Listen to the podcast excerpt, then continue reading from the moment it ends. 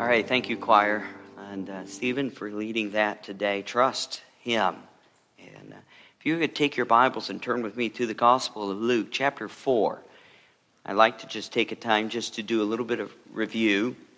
Um, we've been studying through this year the Gospel of Luke in Sunday mornings, and we are moved into Luke chapter nine, in a very busy chapter. It's a transition chapter, and uh, when we meet again in a couple weeks, we will look at um, that text where Jesus is transfigured before the disciples. And then he makes his journey after that transfiguration. He makes starts his journey back to Jerusalem or towards Jerusalem to be crucified, uh, seen in Luke chapter nine. But I want to go back to Luke chapter four and just see in chapter four and verse thirty-six and thirty-seven. And just remind us where we've come from and just take a look at Jesus again and who he is. In Luke four, in verse thirty-six, and they were all amazed and spake among themselves, saying, what a word is this? For with authority and power he commands, and the unclean spirits, and they come out. And the fame of him went out into every place of the country round about. The fame of him. I like to talk this morning about the fame of the Lord Jesus Christ. We are to lift him up and see him, and we are to be pointed to him every Sunday, every time we open the Scripture. I believe whether you're in the Old Testament, the Scripture looks forward, or in your New Testament, where the Scripture looks back, it looks to the Lord Jesus Christ, whom God is glor- and through whom God is glorified. Let's go to the Lord in prayer and ask his blessing. Father, as we look at the Scripture today, would you encourage our hearts as we open up the Word of God and just see Jesus this morning? Would our eyes be turned to Christ? And would we reflect upon what he has done, what he has said, and what is famous about him, what is reported, what is, what is noised abroad about the Lord Jesus, even two thousand years later, that we are still meeting together to hear about Jesus. And as the song said this morning, more about Jesus, more about his words, more about what he's done. And Lord, would we never get over what Jesus Christ has done for us, who he is, and what we are waiting on and anticipating uh, through the Lord Jesus Christ. And it is in the name of the Lord Jesus that we pray. Amen. You ever met someone or seen someone famous? Um Uh, my sister was in a restaurant in Hawaii where she taught years ago, and uh, she was sitting there in the restaurant. She looked across uh, the restaurant, and there was a movie star who was recording or, or filming a movie, who had stopped by to eat something, and and um, and and she recognized this movie star and uh, decided to approach and get a signature from from this movie star. And it wasn't long ago that uh, I was able to meet somebody, or at least see somebody famous. Uh, we got uh, tickets, and um, and we were able to get uh, uh, plan ahead of time, and then drive over. and And uh, this person was meeting in uh, in a field in an area here in Alabama. And uh, we had to go through and follow the lines and, and walk. And that's all these thousands of people that were lined up all over the place and uh, waiting to meet this famous person. We had to go through the metal detectors and get patted down. And there was security everywhere. There's a fenced-in area. We kind of came up in, in, uh, in the crowd. And, of course, we got all together and the stage is set up. And, of course, I'm all the way back, you know, in the very back portion. That was the tickets that I got in the back portion. And I'm like Zacchaeus jumping up and down trying to see over people's shoulders, and I can't see. And finally, you know, the music was played, and then out on the stage, out walks Donald J. Trump onto the platform. And uh, here he is, he's giving his speech, and uh, as he talks and and uh, giving giving his rally, and be able to see, I got to see the president. I got to see someone famous. I remember as a boy, my grandfather used to say uh, in uh, Columbus, Georgia, where he was stationed at Fort Benning, that uh, one day the president came, and it was President Ford, and uh, it was at the time, uh, and he was able to to see uh, to see him, and and just the things that that are interesting that uh, you get to see some famous people. Maybe you've seen someone famous, and uh, you thought you were big stuff because you got to see the president, or you got to see a movie star, or you got to see a, a certain athlete. You know, we all like to to get around and be around famous people. But there is no person in all of human history more famous than the Lord Jesus Christ. He is the most famous person to have ever lived. And here in this passage of Scripture, we hear of the fame that was spread abroad throughout all of Galilee. Everyone wanted to see Jesus. Everyone wanted to be where he was. Everyone was so excited and thrilled and, and to, to be able to meet him and see him and just to touch his garment. Jesus was the one that they had come out to see and to hear from. He was famous. What was it about Jesus that made him famous? We're still talking about him. We have churches all over the world that meet and worship his, his him and, and talk about him. The scriptures that we have that are inspired, that are given to us by the Holy Spirit about Jesus Christ. And we are anticipating him to come back and to take us home with him. And we live our whole life around this one person, Jesus of Nazareth. What was so famous about him? What is famous about him?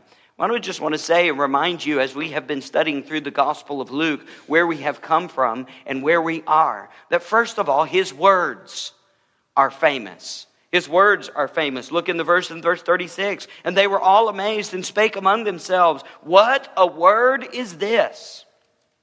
For with authority and power he commands the unclean spirits, and they come out of him." Look in chapter six, just a couple uh, uh, chapters away, in verse seventeen.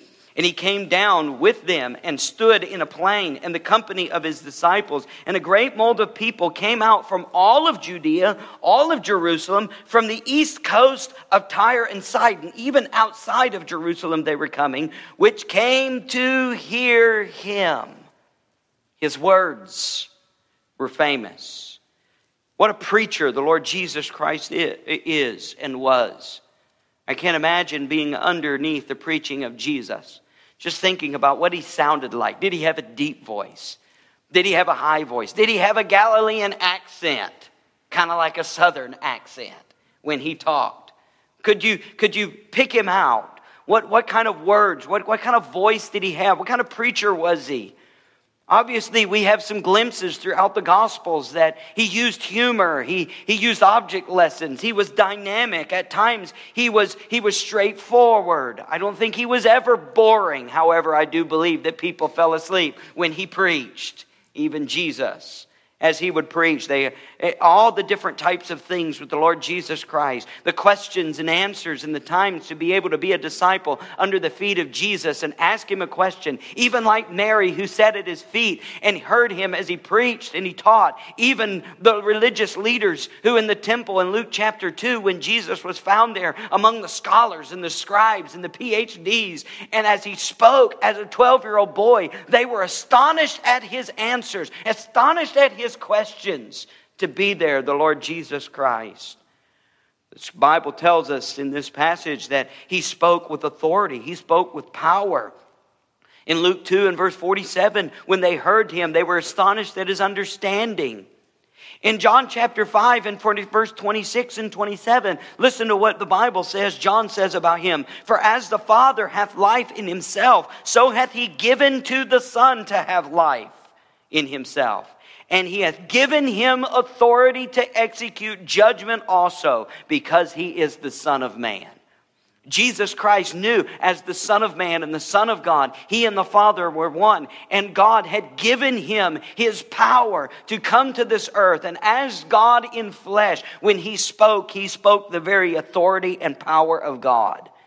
That's why when they saw him speak to these demons and they were cast out, they were astonished that just with a word and the unclean spirits would obey him. We read about a few months ago about a man who had been possessed by a legion of demons who had come to him. And as soon as Jesus stepped off uh, of the Galilee and off the boat, there he was. And this legion of demons, just by one word that Jesus could expel all of them with his power.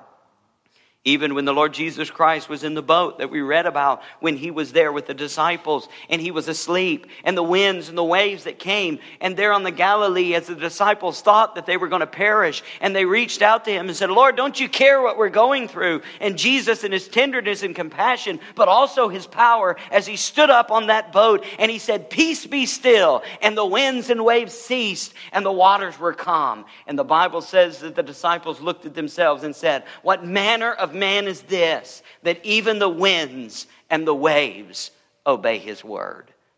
They knew they were standing in the presence of an almighty God who could speak, and his words had power. And when he spoke, the very word of God came forth from his lips. He also not spoke with, not only spoke with power, but he also spoke with compassion. We have seen situation after situation throughout the Gospel of Luke where Jesus Christ is confronted with hurting people.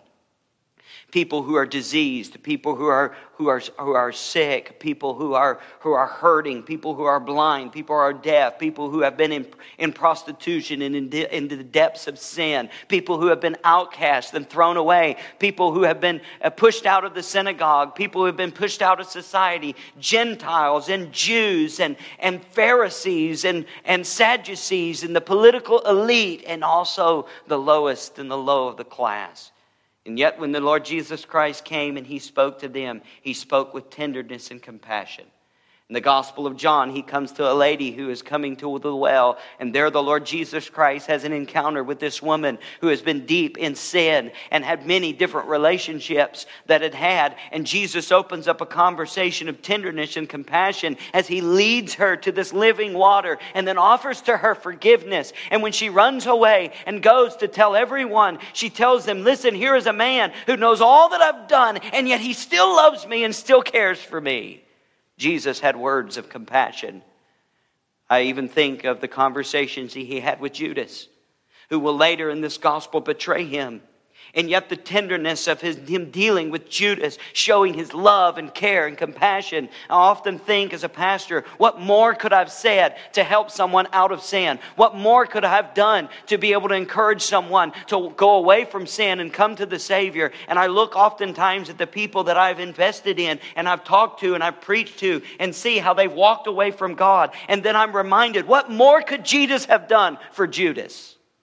Did Jesus ever think that he had done enough? No, the Lord Jesus Christ loved him, cared for him, preached to him, pointed to the gospel to him over and over and over again. It wasn't about what more could Jesus have done. It was about the heart of Judas himself. Even Peter. We often think about the times that Peter failed the Lord. And yet Jesus was always there, yes, sometimes to rebuke him, as we heard about a few weeks ago, to rebuke his stubbornness, to re- rebuke his pride, to rebuke him when he began to think the things of man and not the things of the Lord. And yet Jesus was always tender and compassionate, stern, but loving and caring.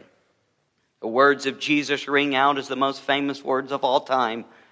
And our Bible has them, in your version, probably written in red, so we can distinguish them from the other sayings. All of it is the Word of God. All Scripture is given by inspiration, and it is God-breathed. However, it is it, as the translators have been able to help us when we open the Gospels, and we open Matthew, Mark, and Luke, and John, we see the red letters of where the mouth of the Lord Jesus Christ spoke to his disciples, spoke to the multitude, spoke to the Pharisees, and even at times prayed and spoke to his heavenly Father.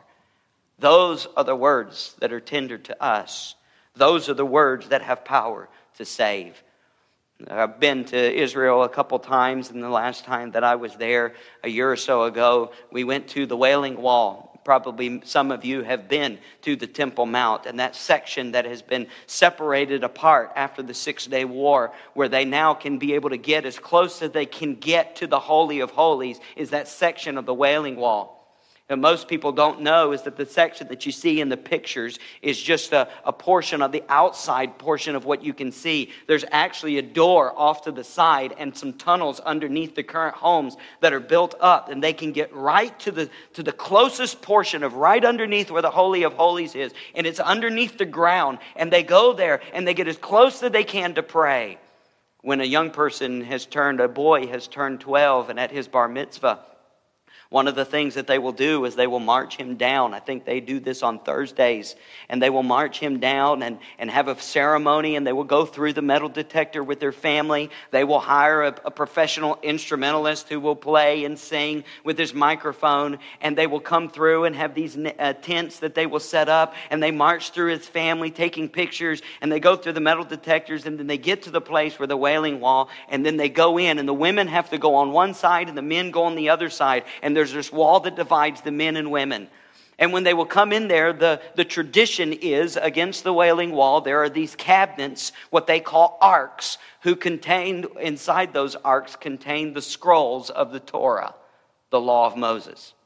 They're large scrolls, so sometimes they're they're about three, four feet in in uh, in in height, and they are in, encased in these um, in these gold and silver casings that have been decor- decorated, and uh, with a latch that they will open up. And inside there were scrolls, not not a book format, but still a traditional scroll, and the scrolls of the Old Testament that would be wrapped up. And one of the things that they would do traditionally is that for the first time, this little boy who has now become a man, it would be his responsibility from his grandfather or from his father to open up that cabinet. And then the father or the grandfather will take that giant scroll in his hands, lift it up in the air, and everyone would come and touch it. And then he would turn for the first time, this boy now becoming a man would have to carry the scrolls, the Old Testament, all up by himself. And I've got a picture of a little boy, you know, just this small, scrawny little arms. He's got his arms around this giant container containing the scrolls of the Lord, walking around in that area of the Wailing Wall. And his family come and touch it. And he would walk over to that wall dividing where the women were, and they would just stand up on a chair. And he's the best way he can to lift that scroll up so that his, his, his mother and his sisters and his aunts could reach over the wall and touch it as he walks around. You see, they worship the words in the Old Testament, the words of Moses and the words of God, yes. But did you know the Jewish people to this day still reject the words of Jesus? Not one place in any of that that they worship and that they, they bow down to and that they adhere to has anything to do with Jesus of Nazareth. They reject Matthew, Mark, Luke, and John, the writings of the Apostle Paul and the others in the New Testament, even the brothers of Jesus, the half-brothers, James and Jude. They don't have the New Testament because they reject the words of Jesus.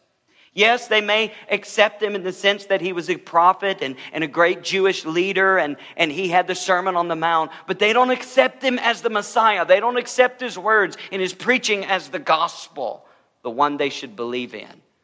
And even Israel now is blinded in their disbelief of the Messiah who came to rescue them. Can I ask you today, do you neglect the words of Jesus? Do you cherish them? Do you read them? Do you long for them? Are they sweet to you in your taste and yet bitter in the stomach as it begins to, to offend you and convict you, the Word of God and our Savior who comes to show himself to us and to speak the very words of God to us? Not only his words are famous, but can I tell you, his works are famous. Scripture tells us that he was famous not just because of his words, but because of what he was doing. If you're back in chapter six, look over in that same verse that we read in verse seventeen. When they had come around about Judah and Jerusalem and from the sea coasts and Tyre and Sidon, which came to hear him and to be healed of their diseases. And verse eighteen, and they were vexed with unclean spirits, and they were healed, and the whole multitude sought to touch him, for there went out virtue out of him, and healed them all. As we have reminded in this Gospel of Luke of the occasions of the Lord Jesus Christ and his works, he performed miracles. Why did he do miracles? There's some confusion about what a miracle is. A lot of different people, we use that word miracle in uh, in our everyday language, sometimes turned around to just speak of more of God's providence that maybe protected us from an accident or, or something that had happened, that we would see the providence, the hand of God orchestrating events. But a miracle is specifically not just an extraordinary event. One definition said a miracle is a highly improbable or extraordinary event development, or accomplishment. I believe that a miracle is far more than that, just something that rarely happens. I believe a miracle is a supernatural working of God over the natural laws of nature and science that cannot be explained outside of a divine hand. A miracle is a, an act of God to overpower the natural realm where things don't normally work that way. They don't work that way. In fact, they were impossible to happen.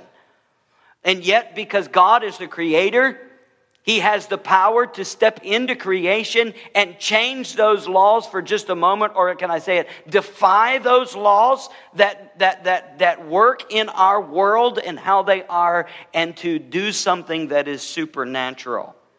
And I would contend that any time a miracle is done by a servant of God or even by Jesus himself, it is always done to authenticate the divine word of God that is spoken. Let me give you a for instance. In the Old Testament, when Moses was standing before the burning bush and he was commanded to go to Pharaoh and tell Pharaoh to let my people go, Moses in his um, in his immaturity is, is saying, well, Lord, not me. Maybe there would be another. And then he brings the excuse. He says, well, Lord, how do they know that you have sent me? How do they know who you are and that you have power? And he says, Moses, what's in your hand? And he sees the rod. He says, Moses, cast that rod onto the ground. Moses throws the rod on the ground, and immediately it turns into a serpent. And there Moses is confronted with something that doesn't naturally happen. A rod doesn't turn into a snake. But God had performed that miracle. Then he asked Moses, which Moses very quickly regretted why he even gave this situation. He told him, said, now reach down and pick up your rod. So here this serpent that is slithering around on the ground, and you know what happens when you pick up a serpent. I read uh, the other day on the news uh, a, a teenage boy who took a selfie with a little snake that he had picked up and then didn't realize that it was a copperhead, and it bit him, and he ended up in the hospital. All right, just a little small, little small snake. Be careful. You know one hundred percent which kind of snake you're picking up. And Moses really knew what kind of snake that was. And he reached down to pick up that serpent, and it turned into a rod again. That wasn't enough for Moses, because now he continues to ask again. And Jesus, and, and God tells, tells Moses, put your hand in your bosom. And he puts it in the bosom and pulls it out, and it's leprosy. And I'm sure he wants to put his hand quickly back into his bosom again, pulls it back in, and he comes back, and it's all clean. That's enough for me. But you remember when he stands before Pharaoh and he says, God, Jehovah says to let my people go. It wasn't enough for Pharaoh. And so ten times, God had to perform miraculous works through Moses to authenticate who he was and what he said. And eventually, after the tenth plague, the Pharaoh gave in. Even Elijah himself, when he was standing on Mount Carmel, as he prayed that God, he gave a test to uh, to the prophets of Baal and to, to Jezebel and Ahab there on Mount Carmel.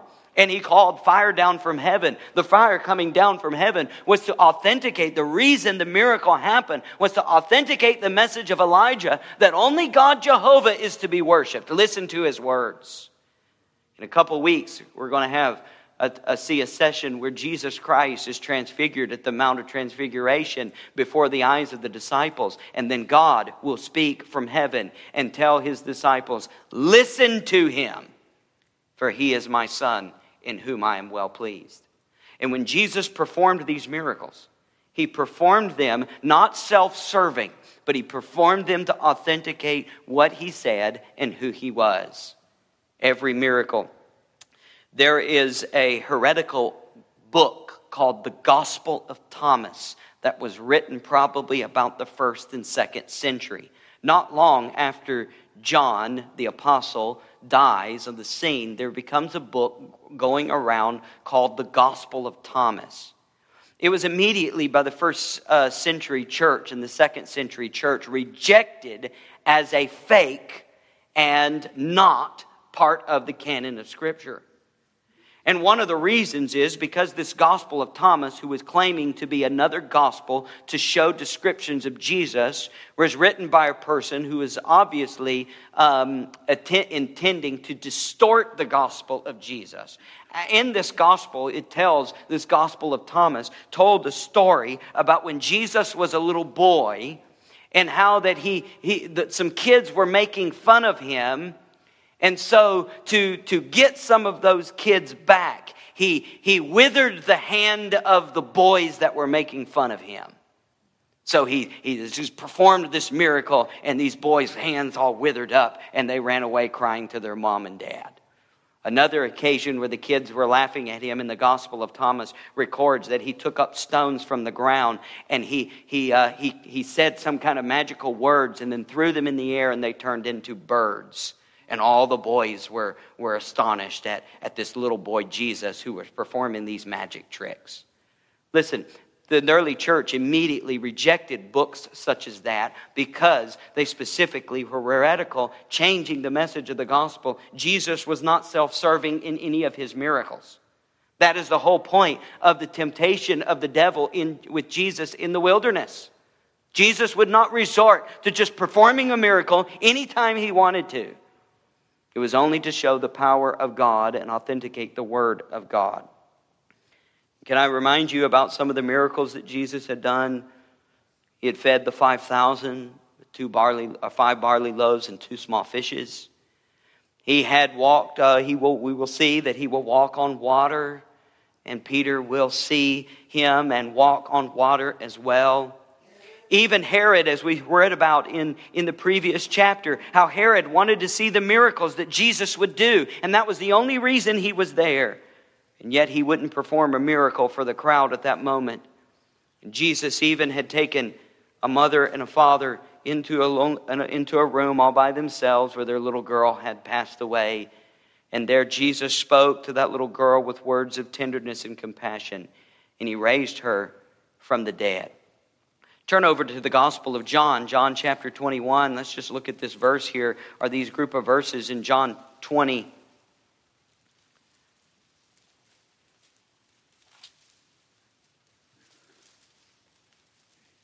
Or John twenty-one, in verse twenty-four and twenty-five at the end of this book.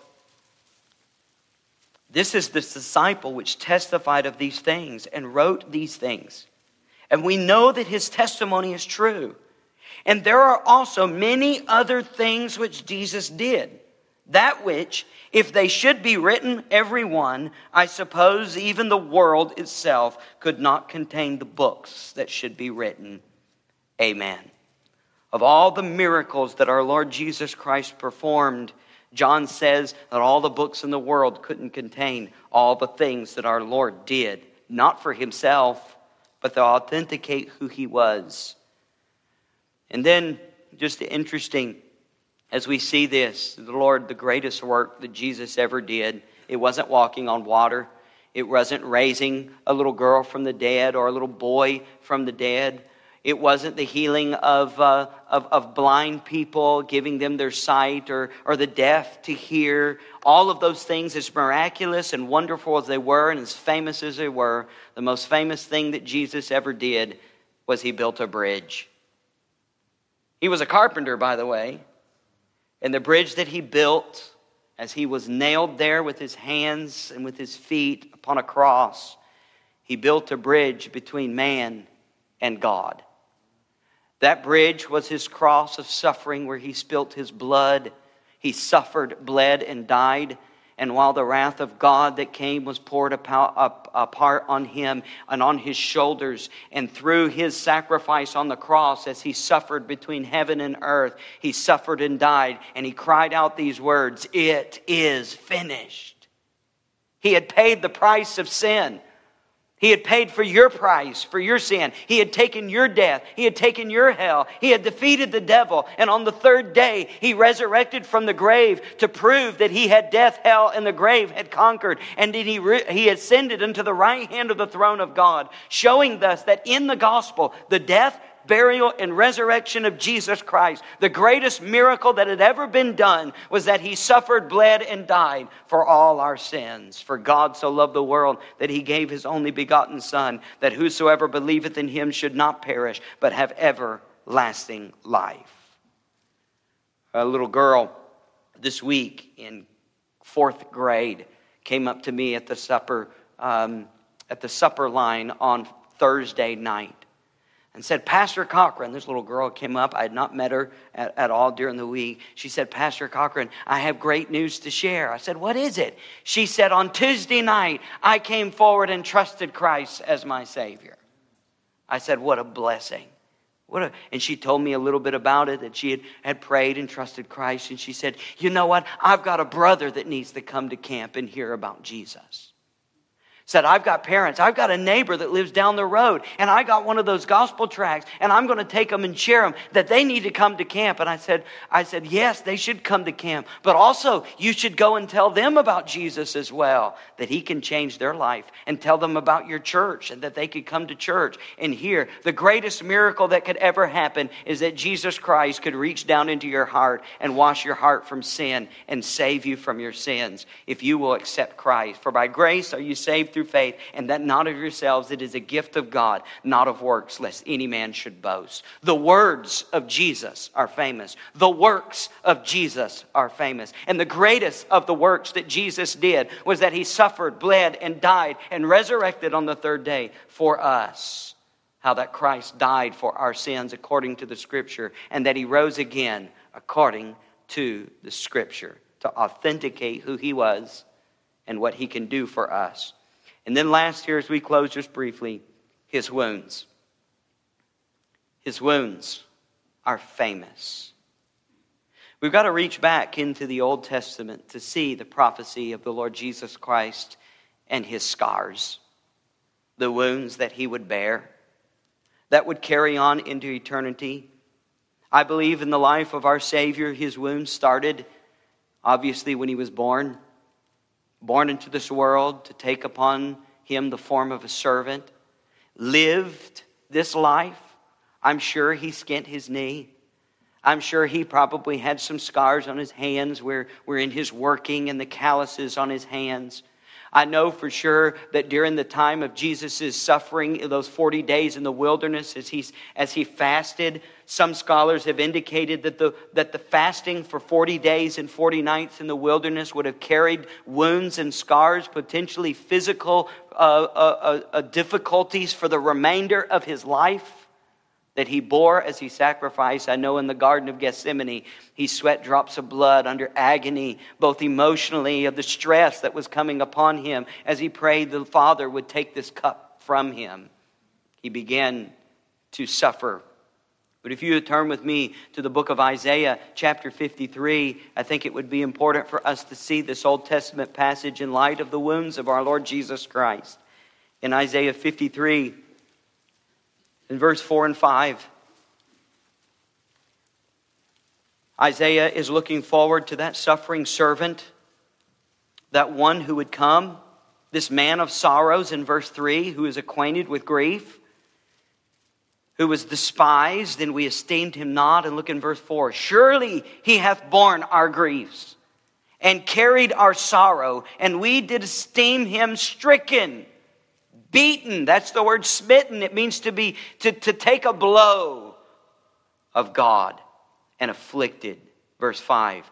But he was wounded for our transgressions. He was bruised for our iniquity. And the chastisement of our peace was upon him, and with his, what's the word? Stripes, we are healed. At this point in Luke chapter nine of where we are in our study, the Lord Jesus Christ, it says in that passage, I think verse thirty-five or thirty-six, that he sets his face towards Jerusalem. And it is towards Jerusalem that he will see this verse come to fruition. His wounds. He will take our wounds upon him. He will take our bruising and our punishment. He will be crushed for our sins.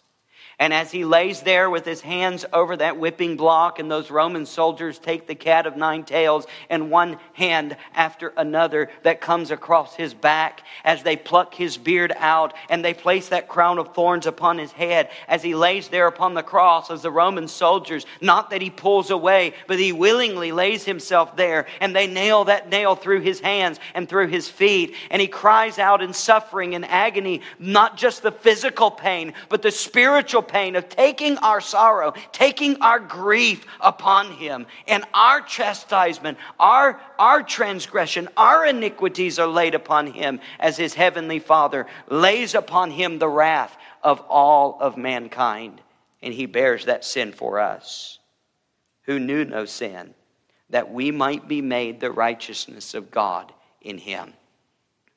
Do you remember in John chapter twenty, where he peers into the disciples after his resurrection in the upper room? And one of the disciples says, I'm not going to believe that he's resurrected until I see in his hands the scars, until I put my hand in his side, until I see the scars that he bore for me, I will not believe. And there the Lord Jesus Christ appears unto Thomas and the disciples in the upper room, and he says, Thomas, put your hands in my hands.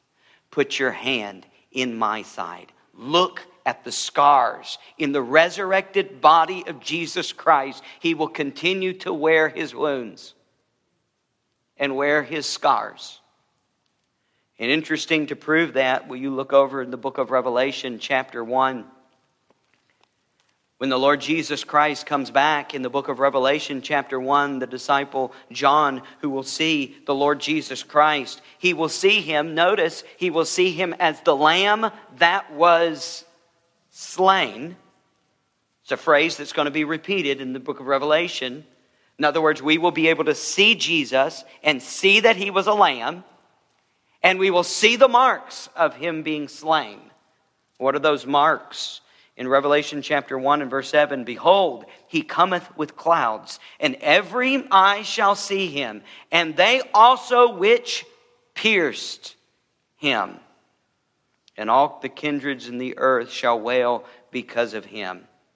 The Bible says in the book of uh, Zechariah that all of Israel will turn and look at him in whom they have pierced, and they will see his scars.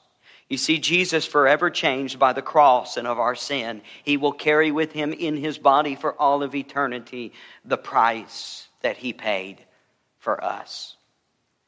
And yet we take sin so lightly. It was our wounds that covered, that were covered by his wounds. It was our scars that were healed by his scars. It was our stripes that were pulled away by his stripes. It was our tears that are wiped away by his tears. It was our pain that is suppressed by his pain. It is our cross that he was carried upon his cross. It is our curse that he took on him, and it is our death that was placed upon him as he suffered and died. Fanny Crosby, who wrote the song in our hymn book, as she said, as a blind woman who had never been able to see, the very first thing that she will see when she gets to heaven, the question was asked to her, how would she know her Savior? She said, I know my Savior first of all. I shall know him by the print of the nails in his hands. Do you know our Lord Jesus Christ? He's famous. Um, we went to, uh, when I took a doctorate class, we went up to Wisconsin and passed through Green Bay. My dad has been a fan of the Green Bay Packers since the nineteen sixties, and uh, we are well as well Green Bay fans, and so we went to that other holy land in uh, the frozen tundra. We were able to take a tour around the facilities. It was the week before one of their playoff games, uh, playing, I believe, Um, Chicago Bears during the playoffs. And as we went through, and uh, we were in the gift shop, and we were buying some, uh, you know, some souvenirs, and some of the, the people in there said, there they are! And they all ran out the door and down the steps towards the area where the, the, the, the athletes were being let out of the locker room and uh, after practice. And uh, so a bunch of them, there was a fenced area, and they all lined up against the fence area, and they were they were holding holding their uh, souvenirs over the fence, to crying out for some signatures. My dad ran over and bought one of those five dollar foam fingers, you know, and and he said, "Come on, let's go down there." It was like four degrees outside. So we went out there, went down the steps. There were only about ten people that were standing over by the fence. And none of the none of the athletes were walking over where we are. They were walking out the door and going straight for their car. And they were driving away. And here ten of us were. So we kind of got all, all kind of bummed. And we turned around to walk back towards the parking lot where we were. And a door out the side underneath the, uh, the gift shop opened up. And three guys walked out.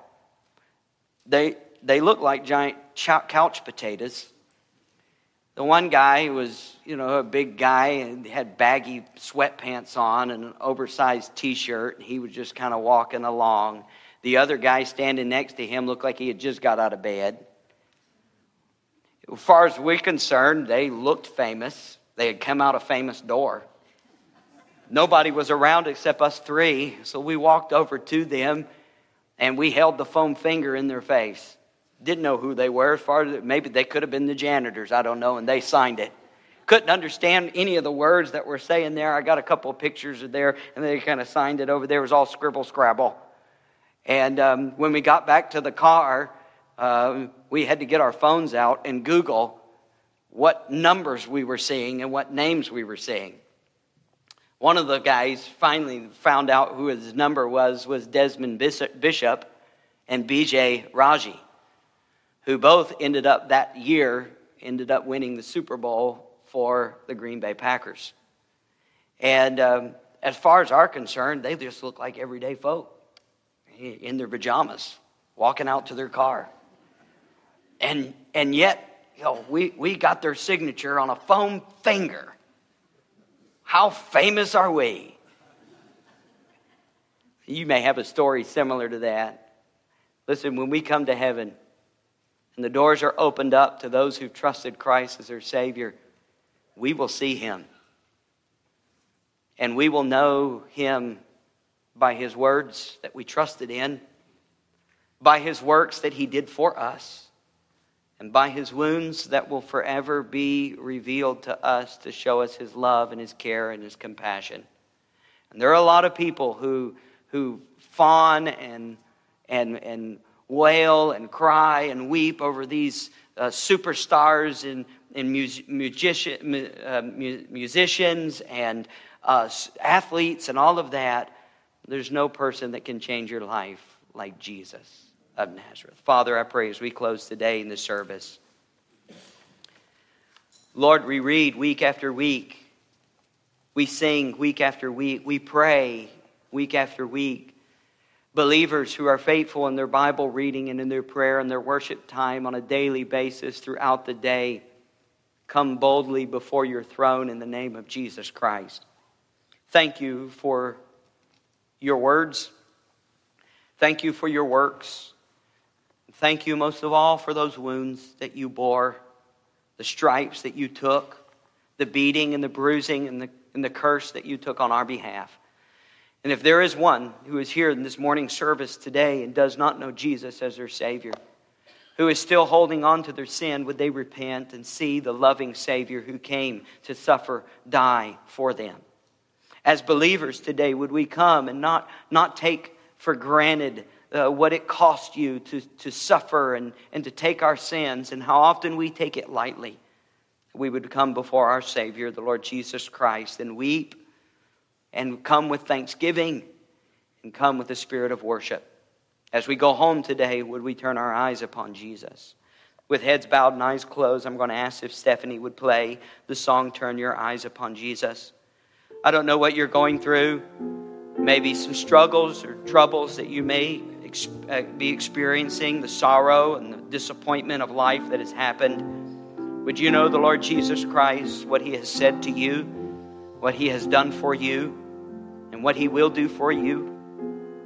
You can look at Him and see Him full in His wonderful face and know that the things of this earth will grow strangely dim in the light of His glory and grace. And if you don't know Jesus as your Savior, before you leave today, you need to accept His words. It is only by Him. He is the door. He is the way. He is the truth. No man can come unto the Father but by Jesus. It's not by works of righteousness which we have done, but it's only according to His mercy that He saved us. And you need to accept Christ as your Savior. You need to realize what Jesus did on the cross, He did for you. And you need to, by faith, accept Him this morning. If you have any questions, we would love to share with you in the lobby, or a man with a man or a lady with a lady to share with you and show you how you can trust Christ as your Savior. His word shall not fail you, He promised. Believe Him and all will be well. Then go to a world that is dying, His perfect salvation to tell. We just take a moment in prayer and reflection before the service is over.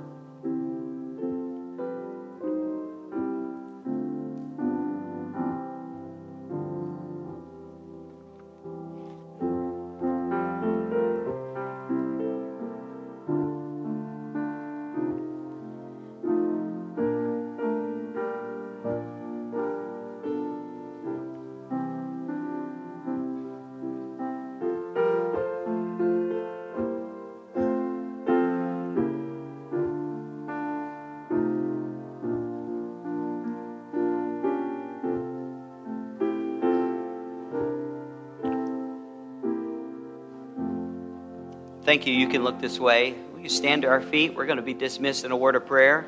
I would encourage you, if you're um, visiting our church here at Calvary Baptist and you're interested in becoming a member of Calvary Baptist, we would love to talk to you. Uh, just come and speak with me after the service today, or maybe later uh, this evening. If you come back tonight for the night service, uh, we love to, to find out about your testimony, and uh, love to bring you and let you be a part of our church family. And uh, so if you need any information about that, would you please uh, let me know. Let's close in a word of prayer. Father, thank you for the time we've been able to be under the preaching of your word. Thank you for Jesus Christ that impacts every day. And uh, Lord, would we never grow tired of the friend that sticks closer than a brother. Uh, Lord, encourage us as we go this week. Would we be disciples and followers of you as, uh, as, as we work? Lord, bring us back safely this evening if you tarry your coming in our time of communion and uh, worship together. In Jesus' name we pray, amen.